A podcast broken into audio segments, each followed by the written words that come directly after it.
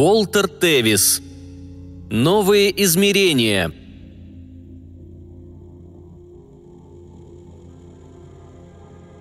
В тот вечер Фарнсворт изобрел новый напиток – пунш Глинтвейн с джином, настоянным на ягодах терна. Способ приготовления был столь же нелеп, как и название. Раскаленную до красна кочергу надо сунуть в кружку с теплым красноватым джином, потом всыпать туда же корицу, гвоздику и сахар, а потом выпить эту идиотскую смесь. Тем не менее, как иной раз бывало с идеями Фарнсворта, результат получился неплохой. После третьей порции напиток показался мне вполне терпимым. Когда Фарнсворт наконец положил дымящуюся кочергу в камин, чтобы опять раскалилась, я удобно откинулся на спинку большого кожаного кресла, которое хозяин собственноручно реконструировал. Если нажать кнопку, оно укачивает сидящего, пока тот не заснет.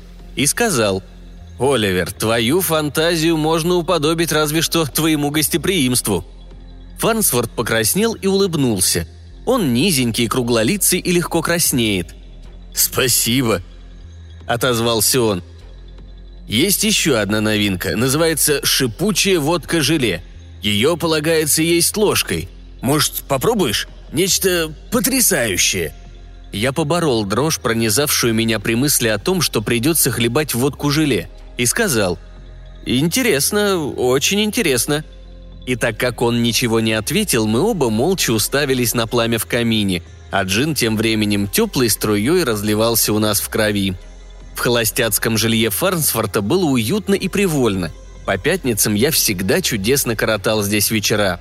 По-моему, в глубине души всякий мужчина любит тепло огня и спиртные напитки, даже самые причудливые, а также глубокие удобные кожаные кресла. Через несколько минут Фарнсфорд внезапно вскочил на ноги и объявил «Хочу показать тебе одну штуковину. На этой неделе смастерил. Правда, не совсем удачно вышло». «Вот как?» Я-то думал, что за истекшую неделю его мысль не пошла дальше обычных изысканий в области спиртного. С меня и их было более чем достаточно. «Да», — продолжал он уже от порога, — «она у меня внизу, сейчас принесу». Он выбежал из кабинета, и раздвижная дверь закрылась за ним автоматически, так же, как секунды раньше автоматически распахнулась. Я снова обернулся к огню, довольный тем, что мой друг направился не куда-нибудь, а в свой цех — Столярная мастерская находилась во дворе, в сарае. Химическая и оптическая лаборатории – на чердаке, а он пошел в подвал. Дело в том, что искуснее всего Фарнсфорд управлялся стакарным и фрезерным станками. Изготовленный им самовертывающийся винт-барашек с регулируемым шагом был настоящим шедевром, и патент на это изделие вместе с несколькими другими принес Фарнсфорту немалое состояние – Через минуту он вернулся с каким-то странным на вид предметом, который водрузил на столике рядом с моим креслом. Еще минуту я молча рассматривал этот предмет, а Фарнсфорд, чуть приметно улыбаясь, стоял у меня за спиной. Я знал, что он с нетерпением ждет отзыва, но не представлял, какого именно. При ближайшем рассмотрении вещица оказалась простой.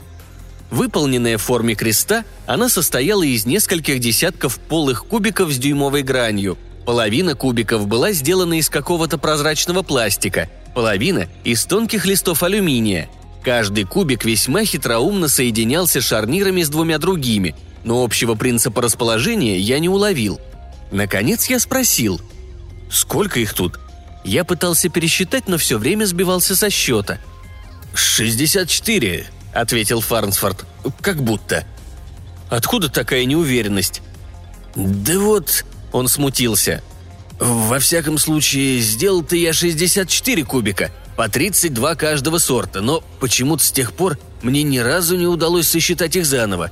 То ли они те... теряются, то ли переходят с места на место, то ли еще что-нибудь». «Вот как?» Это становилось интересно. «А можно потрогать?» «Конечно», — ответил он. Я взял диковинный предмет в руки и повертел кубики на шарнирах. Увидел, что у многих отсутствует одна грань. В них вошли бы некоторые другие кубики, если бы не мешали шарниры. Я начал рассеянно прилаживать кубики один к другому. «Ты мог бы пересчитать, если бы пометил каждый», – посоветовал я. «Поочередно, карандашом, например». «Между нами», – сказал он и снова вспыхнул. «Я уже пробовал. Не тут-то было. В конце концов оказалось, что номером один помечены шесть кубиков, а номерами два и три ни одного. Зато были два четвертых номера. На одном из них четверка выведена зеркально и зеленым цветом. Он помедлил. А я все помечал красным карандашом. При этих словах он едва приметно содрогнулся, хотя говорил беспечным тоном. Я стер все цифры мокрой тряпкой и больше не пробовал. «Угу», — сказал я. «А как ты это назвал?» «Пентаракт». Он снова уселся в кресло. «Разумеется, это условное название. По-моему, пентарактом можно назвать четырехмерный пятиугольник, а тут изображен пятимерный куб». «Изображен?» Вещица показалась мне слишком осязаемой для изображения. Понимаешь, не может быть, чтобы у него были пять измерений – Длина, ширина, глубина, яслина и деньгина. Во всяком случае, так я считаю. Тут он стал слегка заикаться. Но мне хотелось создать иллюстрацию предмета, имеющего все эти пять измерений. И что же это за предмет? Я покосился на вещицу, лежащую у меня на коленях, и несколько удивился, заметив, что успел вложить довольно много кубиков один в другой. «Представь себе», — сказал Фарнсфорд, — «что ты Выстроишь в ряд множество точек так, чтобы они соприкасались. Получишь линию. Фигуру, характеризующуюся одним измерением. Проведи на плоскости четыре линии под прямыми углами друг к другу. Это квадрат. Фигура в двух измерениях. Шесть квадратов, расположенные в реальном трехмерном пространстве под прямыми углами друг к другу, образуют куб, фигуру трехмерную, а восемь кубов, вынесенные в четырехмерное физическое пространство, дают четырехмерный гиперкуб или так называемый тетракт. А 10 тетрактов образуют пентаракт, докончил я. Пятимерное тело. Именно. Правда, тут у нас лишь изображение пентаракта. Может быть, таких измерений, как если на и деньгина, вообще не существует. А все же непонятно, что ты подразумеваешь под изображением, сказал я с увлечением, вертя в руках кубик. «Непонятно?» – переспросил он и поджал губы – это довольно трудно объяснить, но попробую. Вот, например, на листке бумаги можно очень похоже нарисовать куб. Знаешь, пользуясь законами перспективы, затушевывая тени все такое. Это ведь изображение трехмерного тела, куба, при помощи только двух измерений. И, конечно, заметил я, мы можем свернуть бумагу в кубик. Тогда получится настоящее трехмерное тело. Он кивнул. Но тогда мы прибегнем к третьему измерению – ведь чтобы свернуть бумагу, надо отогнуть ее вверх. Так что если только я не научусь свертывать кубики в яслине и деньгине, мой пентаракт останется жалким изображением, или точнее десятью изображениями. Здесь десять тетрактов, изображений четырехмерных тел, соединены между собой и изображают пятимерный гиперкуб. «Ага», — сказал я чуть растерянно. «И что ж ты с ним собираешься делать?» «Да ничего особенного», ответил он. «Это я просто из любопытства». Тут он перевел взгляд на меня, вытаращил глаза и вскочил с кресла. «Что ты с ним сотворил?» Я посмотрел, что у меня в руках. Там были восемь кубиков, сложенных крестом. «Да ничего», — ответил я, чувствуя себя не в своей тарелке. «Просто вложил их друг в друга». «Не может быть! Начнем с того, что открытых кубиков было только двенадцать. У всех остальных по шесть граней», Фарнсфорд стремительно ринулся к своему творению. Он явно вышел из себя, да так внезапно, что я отпрянул. Бросок Фарнсфорта оказался неудачным. Я выронил вещицу из рук, она упала на пол и основательно ударилась углом. Послышался слабый стук, что-то звякнуло, и вещица очень странно смялась. И вот перед нами на полу остался один единственный дюймовый кубик и больше ничего.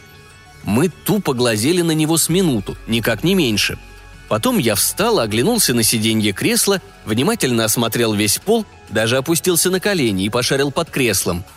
Фарнсфорд следил за мной, и когда я кончил и снова уселся, спросил.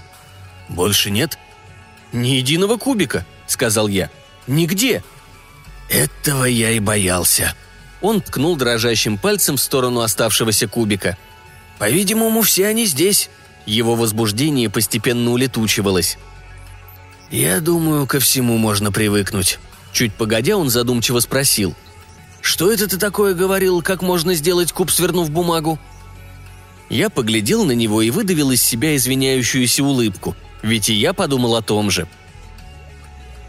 «А ты что-то говорил о другом измерении, которое для этого необходимо». Он не улыбнулся мне в ответ, а встал и буркнул. «Ну, вряд ли эта штука кусается». С этими словами он нагнулся, поднял с пола кубик и подбросил его на ладони, прикидывая вес. «Похоже, весит ровно столько, сколько все 64», — сказал он уже совершенно спокойно. Вгляделся в кубик и неожиданно разволновался снова. «Силы небесные! Смотри!» Он протянул мне кубик. На одной грани, точно в центре, появилось аккуратное отверстие, кружок диаметром примерно в полдюйма. Я склонился над кубиком и увидел, что на самом деле отверстие не было круглым. Оно походило на лепестковую диафрагму фотоаппарата, многоугольник, образованный множеством металлических пластинок правильной формы, которые находят одна на другую и как бы сплетаются, но оставляют дырочку, куда проникает свет. В отверстии ничего не было видно, только безграничная чернота. «Не понимаю, каким образом...» – начал было я, но тут же осекся. «Я тоже», – сказал он. «Давай-ка разберемся». Он поднес кубик поближе к глазам и стал боязливо всматриваться. Потом осторожно положил его на стол, подошел к креслу, сел и сложил руки на толстом брюшке. «Джордж», — сказал он, — «там внутри что-то есть».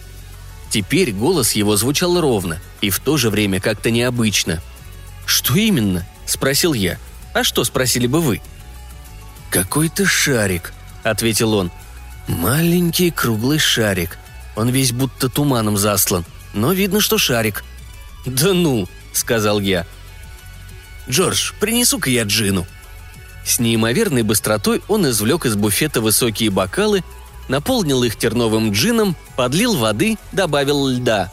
Отвратительный был вкус у напитка. Осушив свой бокал, я сказал «Восторг, давай повторим». Так мы и сделали – После второго бокала ко мне вернулась способность разумно мыслить. «Фарнсфорд, мне пришла в голову мысль.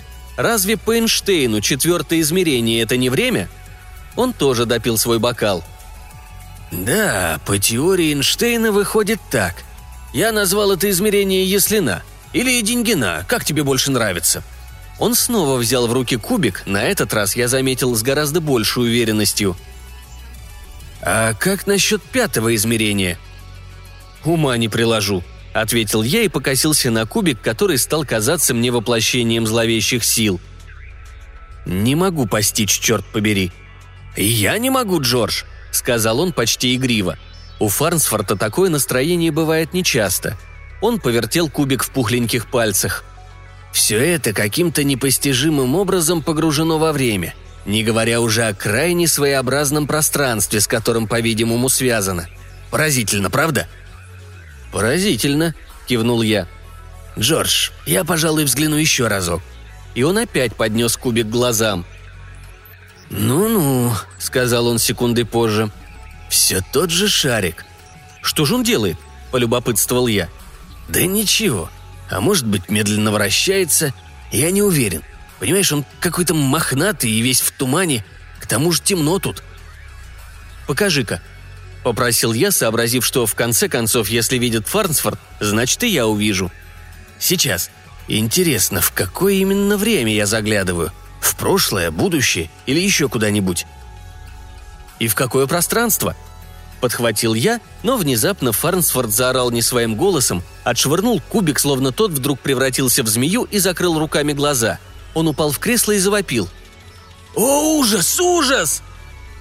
Я со страхом следил за тем, как падает кубик, но ничего не случилось. Он не свернулся в ничто и не рассыпался на 64 части. «Что с тобой?» – спросил я, подбежав к Фарнсфорту, который корчился в кресле и не отнимал рук от лица.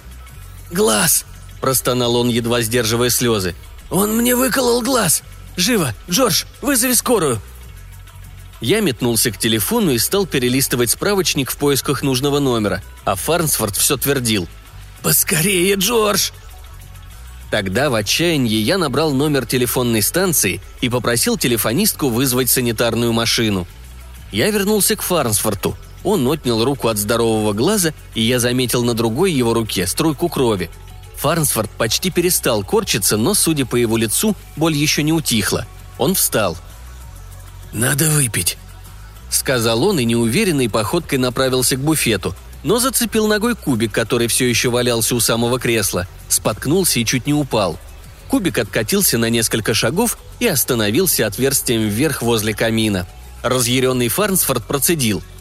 «Ну погоди же, тварь такая, я тебе покажу!» Нагнулся и выхватил из камина кочергу. Она все время лежала на горящих углях и накалилась до красна.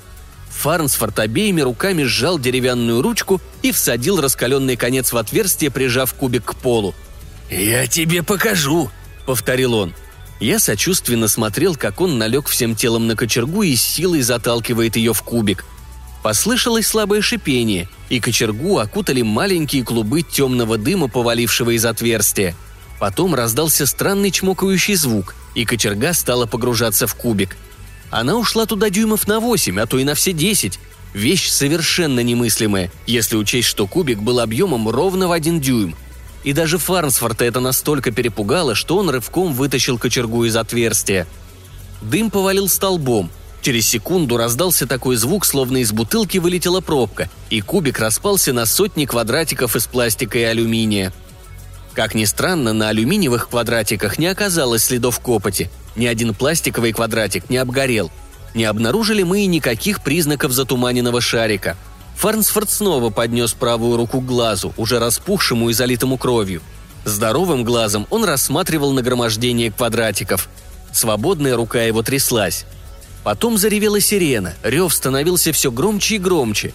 Фарнсфорд перевел обреченный взгляд на меня.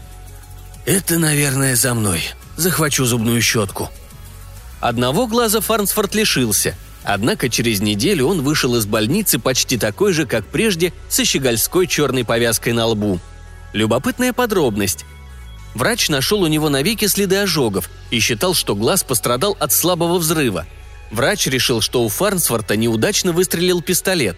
Патрон каким-то образом взорвался при открытом затворе. Фарнсфорд не разубеждал его. Такое объяснение годилось не хуже всякого другого. Я посоветовал Фарнсфорту носить зеленую повязку под цвет сохранившегося глаза. Он усмехнулся и сказал, что, по его мнению, получится чересчур эффектно. Он уже начал делать новый пентаракт. Хотел выяснить, как же... Однако ему так и не пришлось довести эту работу до конца. Спустя 9 дней после злополучного происшествия газеты внезапно запестрели сообщениями из другого полушария – фантастическими россказнями, от которых приходили в восторг все редакторы воскресных приложений. И тут-то мы постепенно сообразили, что же произошло. Незачем было сооружать новый крест из 64 кубиков и выяснять, каким образом он складывается в один. Теперь мы все поняли. Кубик действительно был пятимерным, и одним из измерений, в которых он существовал, было время, точнее будущее, 9 дней вперед, а другим измерением было в высшей степени своеобразное пространство, весьма необычно искажающее размеры.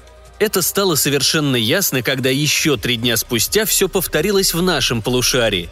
Явление, которое по самой своей природе не нуждалось в газетной шумихе, сильно подорвало тираж воскресных приложений. В западном полушарии на всем небесном своде появился, до того огромный, что от Аляски до мыса Горн отмечалось солнечное затмение – исполинский блестящий зеленый человеческий глаз. Наблюдалась также часть века, и все это было окаймлено гигантским кругом. Вернее, не совсем кругом, а многоугольником, похожим на лепестковую диафрагму в затворе фотоаппарата. Перед тем, как стало смеркаться, глаз мигнул, и 500 миллионов людей вскрикнули одновременно. Он оставался в небе всю ночь, зловеще мерцал в отраженном свете солнца, затмевая звезды – в ту ночь появилось тысяча новых религиозных культов, а тысяча старых объявила, что настал день, который был предвещен издревле. Быть может, большинство жителей Земли полагало, что видит Бога. Лишь двое знали, что это Оливер Фарнсфорд, сощурясь, разглядывает затуманенный вращающийся шарик в пятимерной коробке. Разглядывает девятью днями ранее, не подозревая, что шарик – это сама Земля, заключенная внутри маленького куба с гранями в один квадратный дюйм – а кубик – тело в разросшемся времени и сжатом пространстве. Когда пентаракт выпал из моих рук и каким-то образом вывернулся в два новых измерения, он попал в пятимерное пространство и вобрал наш мир в себя. а потом стал ускорять в этом мире время, так что пока в кабинете Фарнсфорта прошла минута, в мире внутри кубика миновали целые сутки. Мы догадались, потому что второй раз Фарнсфорд держал кубик перед глазами около минуты. Первый раз это, конечно, появление глаза в восточном полушарии, а когда через 9 дней мы увидели то же событие в наших краях, должно было пройти еще 26 часов до того момента, когда глаз почувствует укол и отпрянет. Это случилось ранним утром – Солнце только-только выглянуло из-за горизонта и устремилось к зениту позади гигантского круга, окаймляющего глаз. На одной из станций защитного пояса у какого-то высокопоставленного лица сдали нервы. В космос вылетели 50 управляемых ракет, самых мощных в мире. Каждая несла на себе боевую головку с водородным зарядом. Прежде чем на Землю обрушилась чудовищная взрывная волна, глаз исчез – я знал, где-то корчится и вопит невообразимо огромный Оливер Фарнсфорд. Он осуществляет точь-в-точь точь ту же цепь событий, свидетелем которой я уже был в прошлом, и которая, тем не менее, развертывается сейчас в неизменном пространственно-временном континууме, позволившем кубику каким-то образом охватить его. Врач заметил ожоги.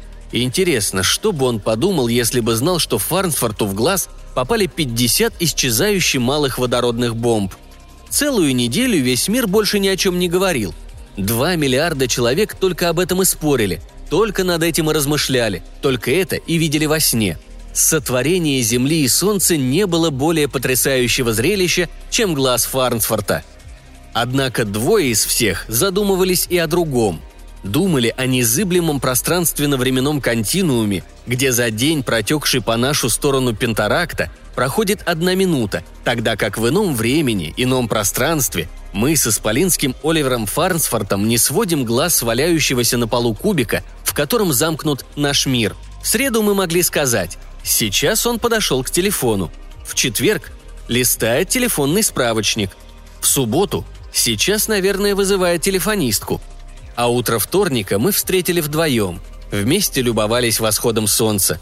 Мы уже несколько суток не разлучались, потому что потеряли сон и страшились одиночества. Когда занялся день, мы ничего не сказали, боялись произнести вслух. Но подумали.